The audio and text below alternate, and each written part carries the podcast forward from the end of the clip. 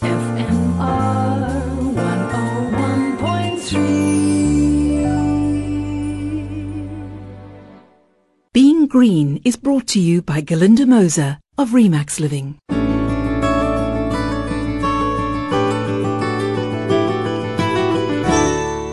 The fates seem to conspire sometimes. I know that's ridiculous coming from an old skeptic like me. But anyway, there was excitement a few days ago about the phenomena in the sky above Gauteng when a slow-moving meteor seemed to be breaking up and heading in the direction of Botswana, with fiery trails and all. Pursued by many cell phone cameras hastily deployed and many WhatsApps and calls exchanged. But wait, no, it wasn't a natural meteor, but the remains of the upper stage of the Chinese Yangjiang 1S rocket being deorbited. This ID thanks to the indefatigable Jonathan McDowell, an astrophysicist in his spare time, who runs the website at Planet 4589, devoted to keeping tabs on this sort of thing. The scale of interactions between environment concerns and the space programs is huge, so it's worth considering a few of them. We all know, and many of us use, the weather forecasting sites like yr.no and Meteo Blue, or the South African Weather Service, which is also very good. Satellite pictures of cloud formations, hurricanes and cold fronts are old hat, but vital for a range of industries, from airlines to farmers and fishing fleets, wildfire fighters, emergency services, and many more. The economic value is huge, and where would we be without weather satellites and communication satellites, GPS, etc., and etc.? The huge combine harvesters and tractors of the USA's breadbasket grain producing states are remotely controlled from space, a GPS application which greatly improves the efficiency of ploughing and harvesting. Just one of the many spin offs that the space program promoters point to to justify the enormous costs. Whether the economic benefits will ever balance out the costs is a matter for politics, I suppose, and that debate will continue onwards beyond the foreseeable. Another aspect of the cost argument that might soon be capturing the headlines is energy from space. Is it possible to get renewable energy from space?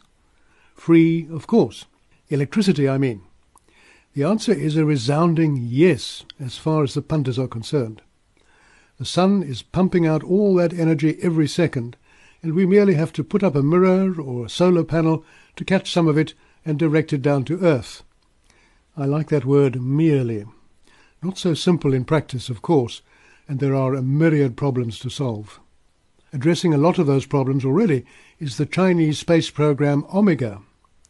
They say it should be possible to provide as much as 2 gigawatts, that's huge, 2 gigawatts, by 2050 or even 2040. 2 gigawatts is equivalent to 6 million PVC panels.